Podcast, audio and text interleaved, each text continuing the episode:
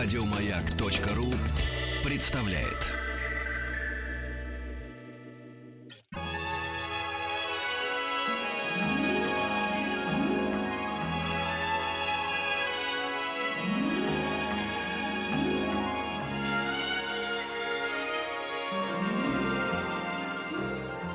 Уральские самоцветы. Здравствуйте, добрый вечер. Э, Это «Уральские самоцветы» и «Крылья Советов», наша радиостраничка, посвященная авиации. И э, сегодня у нас э, в гостях э, Николай Георгиевич Бодрихин, историк авиации, писатель, автор книг «Кожедуб», «Туполев». Челомей. Вот. Многих других, его свыше больше- 30 книг. свыше 30 Да, книг. да, Сегодня мы да. будем говорить про грузовых гигантов гражданской авиации. Добрый вечер. Добрый вечер. Добрый вечер. Николай Георгиевич, ну и, конечно, вопрос номер один. Цели и задачи, которые стоят перед гигантами с крыльями, перед грузовой авиацией. Что они должны делать, эти самолеты? Ну, цели и задачи, сами понимаете, самые широкие, потому что они могут позволить и продукты, и даже иногда строительные материалы, и какую-то технику. Продукты, это значит, холодильник должен быть на борту ну, большой. естественно, да, да. Рефрижератор. много, я так понимаю, из Латинской Америки доставляется к нам в страну именно бортами авиационными, да. Ничего, никогда не задумался, что действительно ведь это рефрижератор летающий. да? Конечно, Ух ты. конечно, да, да. Мгм. А Да. ты думаешь, бананы тебе на поезде привезут? Ну, Кто знает. На корабле да. долго будет тоже, да, да. да. Там они уже Ну, все перезрели. Да. Зеленые бананы, на- знаешь, как зеленые помидоры у нас доставили под кроватью. Так зеленые погрузил, А и что, пока вяленые доехал- бананы тоже вкусно? Я понимаю. Так, так, так.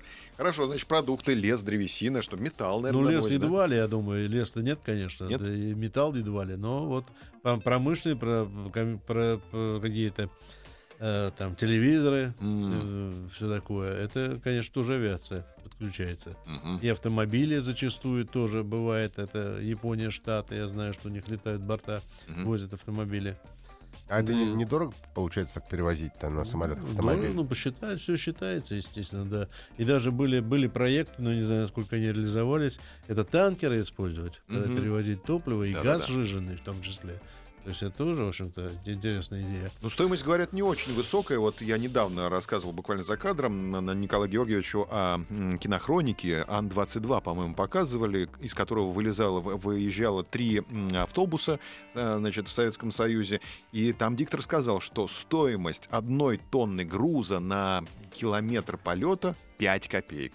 Ну, это тогда ну, было. ну, действительно так, потому что там были применены двигатели Кузнецова, великолепные двигатели, которые нам дали очень многое. И до сих пор они очень экономичны, прежде всего. Мгм. Очень экономичны.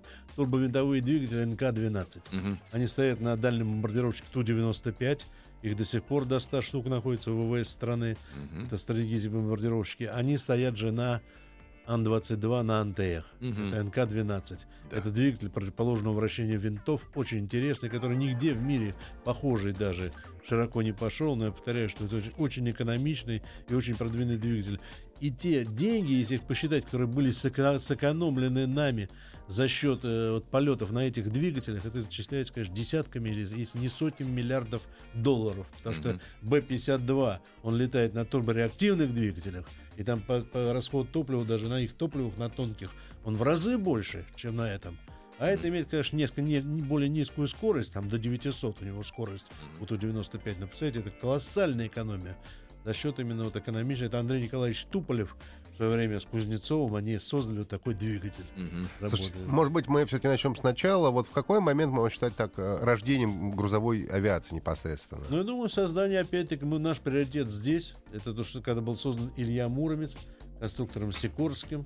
Это еще до Первой мировой войны, а в Первую мировую войну он, как известно, уже широко применялся как бомбардировщик. Это, в общем-то, основа и дальней авиации мировой, и транспортной. Это был первый такой четырехмоторный большой самолет. И, Насколько я помню, он мог до 5 тонн поднять. Ого, Да, ничего себе. да. Макет в Монина стоит, по-моему. И у Да, него макет Монина, уже макет, э, да. люк, у него уже рампа, да? Ну, Или- не, или- ну нет, ну там что, там, там э, колеенный фюзеляж, Ага. вот такой э, достаточно он элементарный был, на подвесках бомбы он брал. Ну, то есть, известно, один только был сбит в Беларуси в бою воздушном с большим количеством истребителей. А так это была очень полезная машина. Они в Красной Армии эксплуатировались до середины 20-х годов. Ух ты. Да, то есть это... Их было выпущено более 100 штук. И кто пришел ему на смену? Ну, тут э, трудно говорить, потому что э, со стороны не было денег, пришлось на смену более мелкой авиации, типа Р-5, помните эти машины там, Туполевские различные машины, а потом, конечно, ну, если говорить по большому счету, ну, нельзя не упомянуть Максим Горький, Мгм. который, в общем-то, был колоссальной машиной, произвел на современник огромное впечатление, у которого в крыльях находились и кинозалы, и была даже своя э, звуковая студия на борту. Вот, В крыльях? Да, да, Да, да. в смысле? Не, ну не в крыле, а в самолете. А, в самолете. Да, в самолете. Ну, конечно, вот эта трагическая гибель э, по вине э, летчика Благова, который хотя пытался сделать петлю вокруг крыла и врезаться в крыло, Мгм. это, конечно, поставил крест. А потом, конечно, это серьезные такие машины, как П-8. Их был построен тоже из-за нехватки денег немного, 93 штуки всего. Но это был четырехмоторный дальний бомбардировщик. Я считаю, что не уступавший Б-17 в начале при, при рождении Б-17. Потом, конечно, они дорабатывались. Ну и дальше, так сказать, это опять-таки туполевские машины. Это и, и, э, и Ту-16, и Ту-4, но это э, копия американца Б-29 Мгм. и Ту-16, и дальше-дальше. Ильюшинский уже появление, Месищевский нельзя не упомянуть. Это 3М, М4, это стратегии огромные, которые имели тоже взлетный вес более 200 тонн. Иногда, да. То есть, вот, Слушайте, а если вернуться к Максиму Горькому, это, это была какая-то, ну, прямо оригинальная наша разработка, да? Конечно, что, да, да, да, да. Там же был, да, и там, насколько я помню, там, по-моему, 8 было моторов. Один винт толкающий, не, точно не помню, но один винт толкающий, так сказать, это оригинальная разработка. Туполевская, А да. какие требования э, ставят э, конструкторы перед э, этим самолетом? Ну, он же сам должен быть легким, например, да, чтобы не себя возить, а грузы. Ну, конструктор не ставит, ставит правительство. Правительство говорит, ставит. Ребята, надо поднять воздух. Вот как Антей, была задача поставлена 50 тонн в воздух. Сделали машину, которая поднимала в итоге и 70 тонн. Да. Ничего себе. А То есть уточнялось, что это за что здесь- 50 тонн? Может быть, ка- какой- какой-то конкретный они продукт должны были Да перевести? не, ну там, там это разными, как вы говорите, железом нагружали, и это мешками с песком, когда, когда в общем, э, ставили рекорды или смотрели просто. И танк, он два танка типа Т-34 перевозил. Неплохо. Что когда он, генерал видит, что он при- приземляется, из нее два танка выходит, они там тро- трогали их руками, закля- ну, стали броня. То есть это было, конечно, удивительно.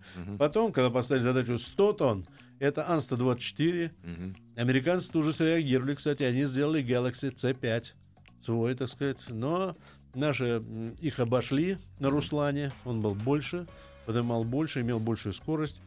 И, ну, а говорить о Мрии тут уже очень... Хотя он, я повторяюсь, что Мрия была создана в советское время. Первый полет, по-моему, не в 89 или 88 год. Дедух был главный ведущий конструктор. Я его лично знал. Очень такой интересный человек был. Участник войны летал на Р-5. И такой веселый. Подходил, помню, у Курского вокзала. Там есть улица Обуха, по-моему, сейчас. Мгм. Он к милиционеру спрашивал, а вы знаете, где тут улица Дедуха? Тут ему начал объяснять. Видишь, какой я известный. Да, ну, такой был. Не был, не был герой, но заслуженный летчик-испытатель СССР, то есть такой высокий, конечно, летчик. И э, Мария была создана, конечно, усилием, ну, по официальным данным, семи предприятий крупнейших страны. Там два, ну, с- конечно, серьезнейшая часть это Запорожского завода, который поставил там двухконтурные двигатели. Прямо точно. Ну, огромное, конечно, усилие. Это и Ташкентский завод, и Самара, которые делали силовые шпангоуты, лонжероны и все-все-все. То есть у, у Киева не было таких возможностей. Мгм. И серийное производство, допустим, Ан-22 было поручено Ташкенту.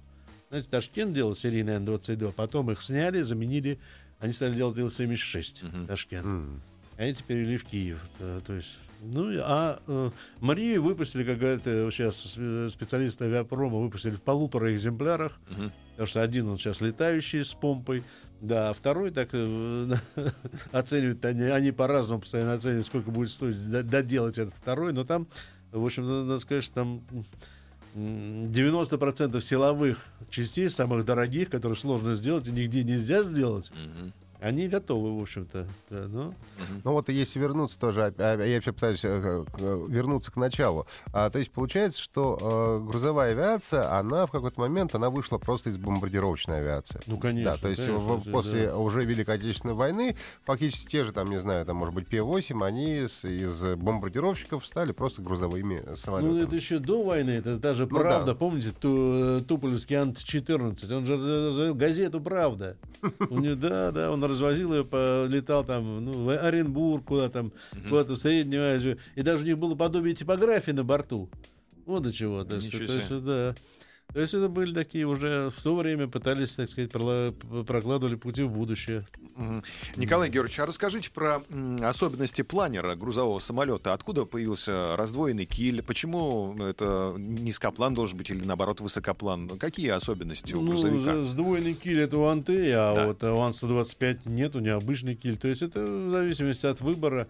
А а у МРИ это потому что самолет был создан именно и только для перево... для с целью для перевозок бурана. Мгм. То есть там, в общем, конструктивно. Понятно, почему было разведены эти рули поворота. Ну и, так сказать, э, высокоплан, потому, высокоплан, потому что, конечно, масса и груз, и все это под крыльями, а так нагрузка на крыло, изгибающая, то есть это, конечно, потому что, допустим, это очень важный момент э, размещения двигателей и крылья. Вот Ан-22, это Антей, Мгм. у него двигатели установлены близко к крылу, таким вот, что они ометают порядка 60% площади крыла, ометают Мгм. воздушным потоком, при этом существенно повышая э, подъемную силу крыла, то есть улучшая аэродинамическое качество, которое изначально не очень хорошее было у него. Ничего себе. Но вот это, такой прием был применен, и он, в общем-то, оправдал себя. И он до, до сих пор они в эксплуатации. Уже прошло сколько уж, не знаю, как он сейчас. Этот эффект был рассчитан или уже потом Не, ну, конструкторы рассчитан, удивились? А, естественно, это рассчитан, рассчитан, был, да, был пред- предречен, и там в нем сомневались, но потом согласились, и это, в общем-то, ЦАГИ потом подключилась, просчитала все и Мгм. сказала, одобрила. да? Как интересно. Да, но это опять этот турбовинтовой двигатель. Да-да-да. Давайте сейчас сделаем небольшую паузу и продолжим. У нас в гостях Николай Георгиевич Бодрихин, историк авиации, писатель, автор книг «Кожедуб», «Туполев», «Челоми» и многих других. Мы говорим про грузовых гигантов. Уральские самоцветы. Добрый вечер, здравствуйте. Это «Уральские самоцветы» и «Крылья Советов». Вахтанг Мухарадзе, Павел Картаев и наш сегодняшний гость. Пожалуйста, Николай Георгиевич Бодрихин, историк авиации, писатель, автор книг «Кожедуб», «Туполев», «Челоми» и многих других. И мы говорим про э, грузовые самолеты, Про гиганты. про да? гиганты, да, и вот э, про особенности э, конструкции мы заговорили. Я обратил внимание, что у Ан-22 очень такие коротенькие ножки, то есть это не журавлиные, да, стойки шасси, а это коротенькие ножки, которые позволяют самолету приземляться на грунтовые аэродромы, да? Да, да, да. Это, в, этом плане была гениально решена си- система шасси, и по ней это, в общем, незначительное очень число отказов было. Там же помимо рулящей носовой стойки и первая пара колес основного шага, тоже имел возможность поворота, чтобы он Ничего был себе. более маневренный на земле. Мгм. То есть это, конечно, ну, а- Анте, я считаю, то есть это, ну, большинство специалистов по авиации считают, что такая эпохальная машина. Недаром я повторяю, что он до сих пор в строю, до сих Мгм. пор военно-транспортная авиация России состоит, возит грузы активно, и в общем вопрос стоит даже не сказать, чтобы его заменять. Мгм. Вот, то есть это машина, которая отработала уже первый полет он совершил, насколько я помню, в 64 году. Что Первый такое? полет, да. И был разработан в 61 году. При, приступили к разработке, а в 64 уже совершил первый полет. Мгм. Знаете, сколько же машине это уже... Это у 50 с лишним лет, да? Неужели грузовики не устают больше, чем Да. обычные пассажирские самолеты? Ведь они возят столько Не, груза. ну там них. менять же можно и следить за трещиной. Трещина, это заражается трещина, которая подрастает. Главная беда авиации. М. Ну и пока вот сделать такую универсальную систему, чтобы она... Ну, я думаю, что уже будет она скоро найдена, потому что уже к ней подошли очень близко. А как обнаруживают трещины в э, Ну, самолете? как ультразвук. Ультразвук, прежде то есть это. МРТ прям, как вот человека загружают, Да, так, да, да? да, да. Ультразвуком э, светят ультразвуком. Или есть гамма-дефектоскопы. Это гамма, ну, это уже, это, сами понимаете, радиация. Мгм. Но это они идеальны, любую, любого размера трещины, ми, ми, микротрещины определяют. Это в любом аэропорту или нужно самолет отправлять Не, ну, это специально на ТО? конечно, да? да, да, специальный. Ультразвук, он, кстати, в аэропортах применяется. Лонжероны крыльев, они светятся, особенно если э, жалуется летчик, потому что специфические звуки появляются, когда ты. растет трещина, то есть э, и там светят ее и смотрят. Иногда снимают и заменяют. Да. Мгм. Ничего себе, а что за звуки интересные? Какие Ну, свистящие скрип, жужжат? скрип, скрип, самый элементарный скрип. Во время полета? Да, да, да, да. При, когда он ви- вираж ставит туда или сюда, у него уже это регистрируется и Ух ты. звукозаписывающей, да. А. Едва ли он ухом, а у него аппаратура есть. А, аппаратура есть. Я думаю, Конечно, летчик сидит да, в кабине. да. Ну, иногда слышит ухом. Началось потому что ухом слышали. Это да. уже плохо, когда Да, ухом слышно в кабине. это уже, может, поздно. Последний раз услышал да. Да-да-да. Да. Вот, а я это прочитал, что вообще, в принципе, антеев было произведено там меньше 70 штук вообще серийное, Ну, да, ну, получается? ну что, это большие самолеты, конечно, да. И из этих 70 с 65 года, условно, да, до сих пор какие-то э, живые летают у нас. Да. Да, по-моему, там до, до 8 штук у нас э, летают еще в- и у нас, и на Украине. Они летают. А сколько человек обслуживает один грузовик? Ну, на- нас- насколько я помню, там 3-4 человека. То есть это командир Там корабля, второй стрелки, пилот. Стрелки не нужны. Обычно такие машины. Штурман, первый, второй пилот. Все, то есть состав. А бортмеханик? Не, ну бортмеханик это уже уш- ушло в прошлое. Сейчас уже вообще, сейчас большинство бортов, вот эти все Боинги, летает один человек. Один? на одного замкнули, да. да Ничего ну, себе. экономия средств. Так Всё это же просто. неправильно, когда Это один в неправильно, я кабине. считаю, да, потому что и нагрузка на человека большая, но тем не менее, Мгм. все уже летают и давно достаточно. Удивительно. всего, страны. А вот тех же антеев, ну, наверняка, а, там что стоят? Те же самые двигатели, все то же самое стоит? Или там все-таки, ну, не Нет, знаю, ну, там аппаратура? двигатель уникальный, я повторяю, что двигатель Кузнецова НК-12, который стоит на тоже до сих пор на действующей машине, широко эксплуатируемый, это Ту-95. Это турбовинтовой двигатель, который у турбины крутит, который винт, который вот очень, э, очень, очень и очень э, экономичен. Это котором- соосный двигатель, да, который... Да, соосный, когда винты Да, да, да. в противоположные стороны. Это, Мгм. э, Гудит очень страшно, интересное наверное. решение, да. И оно себя полностью оправдало, потому что по... и Ту-114 самолет, помните, у нас был флагман аэрофлота Мгм. в 60-е годы, который, в общем, ну, я считаю, неправильно списали. А списали тут- у вас какой-то катастроф, по-моему, да? Да не, у него и катастроф-то не было. Не тут что, там была какая-то мелкая катастрофа, кто-то на аэродроме рулежки кто-то погиб на, на борту, да, один или два человека. То есть таких, чтобы он бился, этого не было. Но их немного было построено, надо замеч- заметить. Что-то, по-моему, ну, несколько десятков штук. Он похож на Слушайте. Ил-18, только у Ну, Ил-18... ну, больше в два раза. А, да? Конечно, он же стреловидное крыло. Да, а у такое, 18 крыло прямое. А У, да? него прямое, конечно. А этот и длина фюзеляжа у Ту-114 50 метров. То есть это такой, конечно, красавец. Никита Сергеевич на нем летал в Штаты, когда там вы- выстраивалось э, на аэродроме в Нью-Йорке очередь, чтобы народ пришел, там стояли по 4 часа, чтобы попасть было на борт. Ух.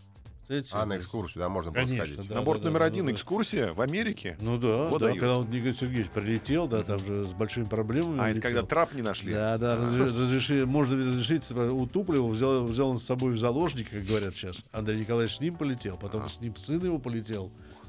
То есть там такие были вопросы, и требовали самых э, твердых обещаний безопасности. И у Фридлендера, который разрабатывал эти легкие сплавы, которые там уже используются, а потом он еще шагнул вперед, разработал алюминиевые лидиевые сплавы, которые сейчас вот широко были использованы, кстати, нашими конкурентами. Ну, не знаю, сейчас уже они ушли далеко вперед. Я считаю, что это, конечно, большая потеря. И на Airbus'ах, и на новых Боингах там алюминиевые литиевые сплавы применяются. Мгм. А мы, конечно, 20 лет не было у нас э, достаточного развития авиационной науки, 90-е и начало 2000-х годов. Сейчас пытаемся наверстать, но это дело десятилетий. Потому что, ну, смотрите, вот сейчас э, заказ на Airbus A380 порядка 200 машин. Четыре машины стоят более миллиарда. Мгм. Знаете, Денежки. какая, какая Да. стоимость? Вот так вот, да. То есть 280, 260 и 280 миллионов евро. Да, то есть это колоссально, не сравнить с. Газпромом, да. Да. И в очередь все страны, и саудовские, и китайские, да, и Люфтганза, они по 20 машин заказывают. Это как Dreamliner, который? А? Это... Ну, большой, который трехпалубный. ага. Трехпалубный. А, да, Dreamliner- 555 Dreamliner это человек и до, до 1000 в экономичном варианте может взять. Мгм. Тысячи человек на борт. А 555 все в кресло будут сидеть. Все Мне кажется, страшновато немного на таком Ну большом. да, летаете. здоровый, Ну, конечно, ну, Как, ничего, как это все летает? идеально, да. Все пока идеально, дай бог. А есть особенности пилотирования у грузовых самолетов? Или то, точно такой же, что и Ну, пассажирский точно поднять? такой же, Точно обычно такой же, да? они, э, чем больше, тем скучнее, как летчики говорят. Да, Ну, то есть так, там все. Неповоротливый, да? Ну, достаточно. Ну, нет, ну как, он да, такой, нельзя сказать, что неповоротливый. Ну, там все проверено, все дублировано. Не дай бог ошибиться, не выпустить шасси. Ой-ой-ой, да. Да, да, да. Не так, ну, то есть, э, ну, вот они, многие говорили, например, что истребитель, что чем больше, тем скучнее. Мгм. А так те же руды, те, те- то, ну, штурвал. Ну, не знаю, у нас тут есть разница, водитель легковой автомобиля или грузовик большой. Ну, Ну, то есть а разные если- права даже. А если гидроусилители есть, ну там ба- габарит просто, уже Ну, рулить да. надо, а там в воздухе там как бы это... Сколько же загружается такой самолет? Сколько он на погрузке стоит? Часа Ну, три, да, наверное, да, ну, Я думаю, смотря что загружать. Ну да, помидоры. Помидоры часов пять будут грузить, наверное. Да. Да, удивительно. Ну что, давайте сейчас э, сделаем небольшую э, паузу Да, в нашем да, разговоре, послушаем сделаем. новости и вернемся. Мы сегодня решили поговорить о грузовых гигантах. У нас в гостях Николай Георгиевич Бодрихин, историк авиации, писатель, автор книг «Кожедуб», «Туполев», «Челоми» и многих других. Мы поговорили уже о том, как появилась э, грузовая авиация. Ну а впереди у нас э, сверхзвук, да, Да. и поговорим. Ну, Ну, обычно, что грузовики, думается, что летают медленно, а на самом Ну, деле я прежде всего все-таки хотел бы вот узнать, что про- потом после новостей узнаем про старый самолет. Все-таки есть у меня еще пара вопросов. Давай, хорошо, вернемся после новостей. Уральские. Здравствуйте, добрый вечер. Вахтанг Махарадзе, Павел Картаев. Это передача «Крылья Советов». И сегодня мы говорим о грузовых гигантах гражданской авиации с нашим гостем. Николай Георгиевич Бодрихин у нас в гостях, историк авиации, писатель, автор книг «Кожедуб», «Туполев», «Челоми» и многих других. И у тебя были вопросы Да, прежде, еще с... прежде чем не перешли мы к сверхзвуку, Мгм. да, все-таки вот э, выясняется, что очень много самолетов летает, ну, уже 50 лет, да. Мне интересно другое, что вот эти самолеты, они каким-то образом модернизируются, или вот они летают, как они есть? Ну, я не знаю, там GPS в них поставить, там еще что-нибудь, какую-нибудь Новые э, аппаратуру двигатели. современную и так ну, далее. конечно, естественно, модернизируется, это ремонтируется, из- из- изымаются детали, где проросли трещины, вырезаются куски там и внешние обшивки, и силовые. То есть, естественно, меняются все эти электронные и системы управления, и навигации. То есть постоянно... это- Но, например, вот в том же Антее двигатели остаются неизменные, ну, те, да, те да, самые, которые ну, были. да, ну как неизменно? Я думаю, что их заменяют, потому что А их выпускают еще? Ну, а как, если, если машина-то есть, конечно, выпускают. А, Да, вот да, это Самара. Их вели, это великий двигатель, да. Она- А вот да. у автомобилей есть такое понятие, как клиренс, да, расстояние Да, от да, земли да. До, танков до тоже, брюха. Да, да, да. да. А у грузовых машин, у самолетов э, клиренс важен, чтобы он был как можно меньше, чтобы Я делать думаю, рампу поменьше, Не, ну, например. я, я не слышал. Ни о клиренсе да? у самолетов я не слышал. То есть может быть высокий, да, считается, грузовик? считается, что ровная поверхность аэродрома, хотя вот во Внуково, как я недавно узнал только, что там она за- имеет изгиб. Даже А, Да-да-да, кстати. же вот этот француз большой друг страны погиб. Да-да-да. Не видно было просто момент отрыва. А, Вот оно в чем дело. Да. Нам, кстати, пишут про Ташкентский завод, что это эвакуированный Оренбургский автостроительный, во время которого мировой, во время Великой Отечественной, туда уехала моя прабабушка. Пишет нам, что вот, оказывается, Ташкентский вот этот завод, где делали... Эвакуация, ну в Ташкент, ну Ну, понятно. может, как у всех свои заводов своя история, естественно, да. То есть тут Мгм. кто еще вырос, это иногда даже смешно просто. А давайте классифицируем все грузовые самолеты. Есть какая-то классификация грузовиков? Да, но мне казалось, что важно обратить внимание, конечно, на самолет, который не имеет взлетный вес более 200 тонн. Тем более, что их буквально по пальцам одной руки, я думаю, можно перечесть. Это, конечно, это бесподобная Мрия, которая имеет взлетный вес 640 тонн. Это абсолютно рекорд. За ней идет А380, вот, этот гигантский пассажирский самолет Airbus, который имеет взлетный вес, по-моему, 560 тонн. То Мгм. есть не, не так меньше, чем на 100 тонн он отстал. Дальше тоже на, меньше, чем на 100 тонн Boeing 747, модификация его, так сказать, наиболее... Грузовые какие-то, да? Ну, ну, не, даже пассажирские, я Пассажирские думаю, да, тоже, да. да. Тут же наша вот это Руслан. Ну и, пожалуй, все. Я Мгм. уже, так сказать, а, виноват. И два, конечно, знаменитых сверхзвуковых самолета. Это Ту-160, имеющий вес до 300 тонн, сверхзвуковой бомбардировщик стратегический, и американский аналог его, B-1B, который имеет всего 214 тонн взлетный вес. А какие эм, грузовики большие, вот первые реактивные, наверное, были, может быть, об этом поговорить? С чего ну, началось? это, то, турбовинтовой, это же тоже он считается реактивным. Ну да, ну То Антей тот же самый, да? Ну, конечно, это Антей, да. и- да, прародитель, да, можно да, сказать. Да, да, Ну, да, он и до сих пор, я повторяю, летает, это реактивный двигатель, в общем-то. да. Так дешевле просто Да, на винтах да. летать, Как да? сейчас, вот сейчас вот эти все А380 или там Boeing 747, у них же двигатели турбовентиляторные. Это что такое? Чем То есть это отличается? большой, большой очень двигатель, пересечение, то есть у него большое, большое пересечение, большое сопротивление воздуху. Но Мгм. за счет того, что э, часть энергии уже исходящей реактивной струи, которая сделала свое дело, она затрачивается, у нее стоит там турбина низкого давления, так называемая, и он крутит вентилятор, который находится впереди. То есть он под- И за счет этого повышается КПД на несколько процентов, но повышается КПД. И у нас вот это на Ил-96 стоит ПС-90, по-моему, двигатель, да, это двигатель Соловьева, который является турбовентиляторным. То есть сейчас весь мир фактически это турбовентиляторные двигатели. А почему отказались, кстати, от турбовинтовых, если вы говорите, что это так Ну, экономично? скорость, скорость ограничена. Скорость, это выше скорость, там все 890, по-моему, рекорд. Мгм. Это вот э, Ту-95, да. То есть мы тут по скорости даже до 900 не доходим. А тот же Б-52, он имеет, он дозвуковой, но 950 он имеет. Ну, то есть эти там 100 километров в час дико важны, да, получается? Ну, как, конечно, для военных ну, важны, кажется, там километры даже там. Ну, для военных, да, для гражданских, грузовой ну, авиации. конечно, тоже, да, да, да. Все-таки А- время а важнее, персики? чем, чем горючка? А персики везешь? Приятно же есть свежие персики. Один час, знаешь, уже вот это, ну, даже, ну, не один час, ну, почему, ну, 100 километров даже, если в час, ну, даже... Ну, это уже такая тонкая Ну да. оптимизационная задача, Да. да, которую решают там экономисты и конструкторы все вместе. А Что как- да. важнее, да. А какой первый грузовик э, пересек звуковой барьер? На сверхзвук вышел. Хороший вопрос. Ну, тут, э, я думаю, я, на- я думаю, на сверхзвук. Ну, с, э, с грузовиков со сверхзвуком вообще нет. Нету? Конечно. О. Есть, есть только военные. О. Я повторяю, что их, их, э, очень- Бомбардировщик какой-нибудь. Конечно, Ту-160 все тоже Би-1Би. Это единственные самолеты в мире, которые сейчас имеются, которые летают со скоростью в два раза превышающей вообще превышающей скорость звука Мгм. и способны превысить ее в два раза. Но на форсаже, то есть это не более там нескольких минут полета. Мгм. Вот что двигатель просто выходит из строя. Мгм. То есть это уже когда форсаж длительный, это самолет следующего Они, поколения. наверное, высоко летают. Да. Да, Почти ну, в космосе, наверное, уже, да? Да не, ну, это у них это рекорд не с- ну, до 10, 10-15 тысяч. Мгм. Это, в общем, но далеко, далеко. Он же в Венесуэлу, помните, совершил полет Ну да. из, из Энгельса с заправкой. Больше, чем половина земного шара. То есть он, конечно, показал свои возможности, да. Это Ту-160. Вообще на сверхзвуке надо возить морепродукты, свежие мидии ну, бизнесменам на до этого пока не дошли никто. Я думаю, что никто. Знаешь, мидии немного весят, на завтрак можешь и на истребители привезти. Это точно. В общем-то, если ты такой богатый бизнесмен. Ну да.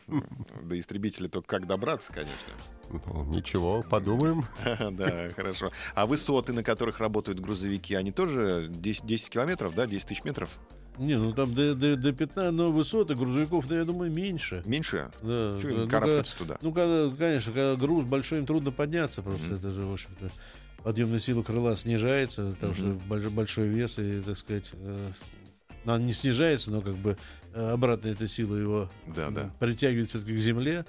Поэтому я думаю, там у них э, рабочие, рабочие высоты где-то 8-9 тысяч, Мгм. может даже 7-9 тысяч. А Да. скороподъемность у них большая? Да не, ну За какое они? сжимание скороподъемности возможно, для истребителей, а эти-то... тут, Нет, э, медленно уже- будут подниматься. Ну, конечно, ему достаточно, чтобы он не, чтобы он не развалился, чтобы он был надежен прежде всего, да, чтобы он был надежен, Мгм. чтобы не было никаких предпосылок к летному происшествию, как говорят летчики. Предпосылка, если уже есть, уже тебя Мгм. вытаскивают за ухо и наказывают.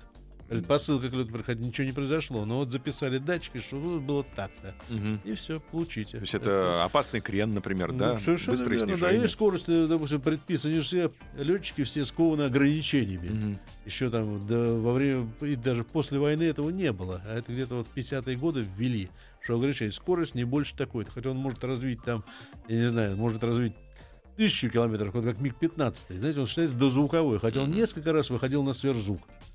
Когда летчики рисковали, он выходил на сверхзвук. Да, и вот в Корее, в частности, когда у него было, проходила деформация фюзеляжа и киля. Ух ты. Да, да, да, да, да, от большого очень скоростного напора.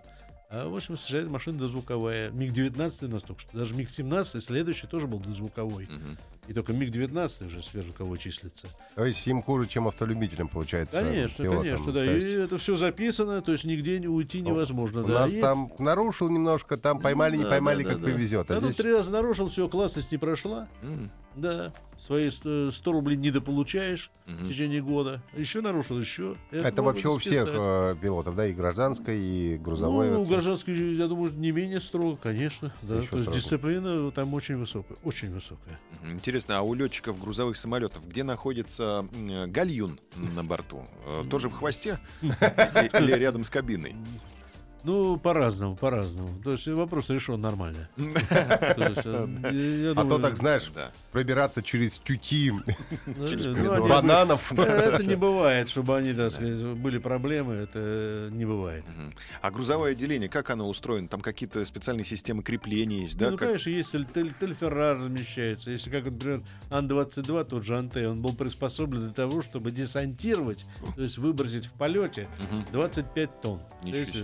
Это, рывком как бы, это вот, это еще не, никогда до этого не А было. что значит рывком? Там какая-то лебедка есть, да? Ну, рывком, а как? Сползает танк, включил двигатель и выехал, и упал в люк. Ой. Всё, да. Или, или лебедка, как вы говорите, да, действительно. Может быть, лебедка. Мгм. Тельфера потянули и выбросили. А то есть там большой прям у него такой этот самый Рампа. открывается. Конечно, рампа, да, открывается. Он, э, то есть 25 тонн. Это было впервые в истории. Это, в общем, к этому долго готовились. Это было серьезное сильное испытание. То есть, Да. Когда нам показывают какие-то, ну, э, фильмы, скажем, 60-х годов, и из самолета выпадает танк, это, скорее всего, Антей.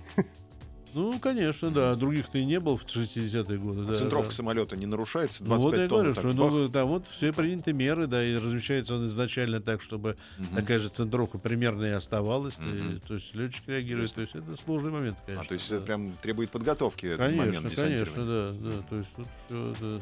Ну, правильно, тебе сразу как- как- а, легче становится самолет, по-другому, же, наверное, Не управляется. только легче, у него еще и центр тяжести меняется. меняется, да, Попробуй его тяжесть. удержи еще, конечно, в этот момент. А Мы продолжим сразу после небольшой паузы. Николай Георгиевич Бодрихин у нас в гостях, историк авиации, писатель, автор книг «Кожедуб», «Туполев», «Челомей» и многих других. Сегодня говорим про грузовые самолеты.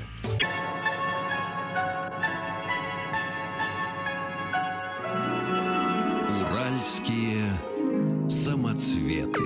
Добрый вечер, здравствуйте. Вахтанг Махрадзе, Павел Картаев и программа «Крылья Советов». Сегодня мы говорим о гражданской авиации, о грузовых гигантах. И с гостем разговариваем. Николай Георгиевич Бодрихин, историк авиации, писатель, автор книг «Кожедуб», «Туполев», «Челомей» и многих других. А мы еще не поговорили о таком, э, такой разновидности грузовых гигантов, как воздушная платформа, да? Это что такое? Ну вот, допустим, зачем гонять 10 самолетов, например, на восток нашей страны? Ну, я так фантазирую. Например, где-нибудь э, вылетает большая воздушная платформа, на ней 5 маленьких самолетчиков. И а, летит эта воздушная платформа, допустим, где-нибудь до Новосибирска. А над Новосибирском с этой платформы все разлетаются уже, включив свои двигатели. Ну, примерно А- так, а- да? Авианосец, что ли? Ну, как-то так, да. практически так, да. Но это же был у нас на ТБ-3, когда, помните, еще до войны, Да. когда самолет звено, Вахмистровая эта идея, когда под него цеплялось 3-5 истребителей. Под ТБ-3. Они, в общем-то, и в годы войны, они же ходили к Констанцию, это принимали бой и одерживали победы, Мгм. и успешно ее бомбили. То И есть что, это- сейчас есть такие у нас самолеты? Вот интересно. Нет, но вот я повторяю, что это вот Василий Васильевич Решетников э, рассказывал мне, до сих пор наш старейшина отечественной авиации, он был командующий дальней авиации Советского Союза, он рассказал, что очень серьезно ставил э, академик Бюжгенс, ныне покойный, он э, ставил, что пора создать воздушную платформу. Это, конечно, очень она была перспективна с точки зрения средств ПВО, истребительной авиации, то есть, как вы правильно сказали, не надо было поднимать эти. Да. Они там готовы были стартовать уже сколько тысячи километров Мгм. и в- разы быстрее настигнуть цель. У них уже нулевая, как бы, Да. начальная скорость была да, там да, под или как 900. вот эм, тот же Руслан, который для пусков баллистических ракет, представляете, это ракете уже задана тысячи километров в час начальной скорости, ну не тысяча, ну там 900. Мгм. То есть она гораздо быстрее найдет э, точку от приземления. Да.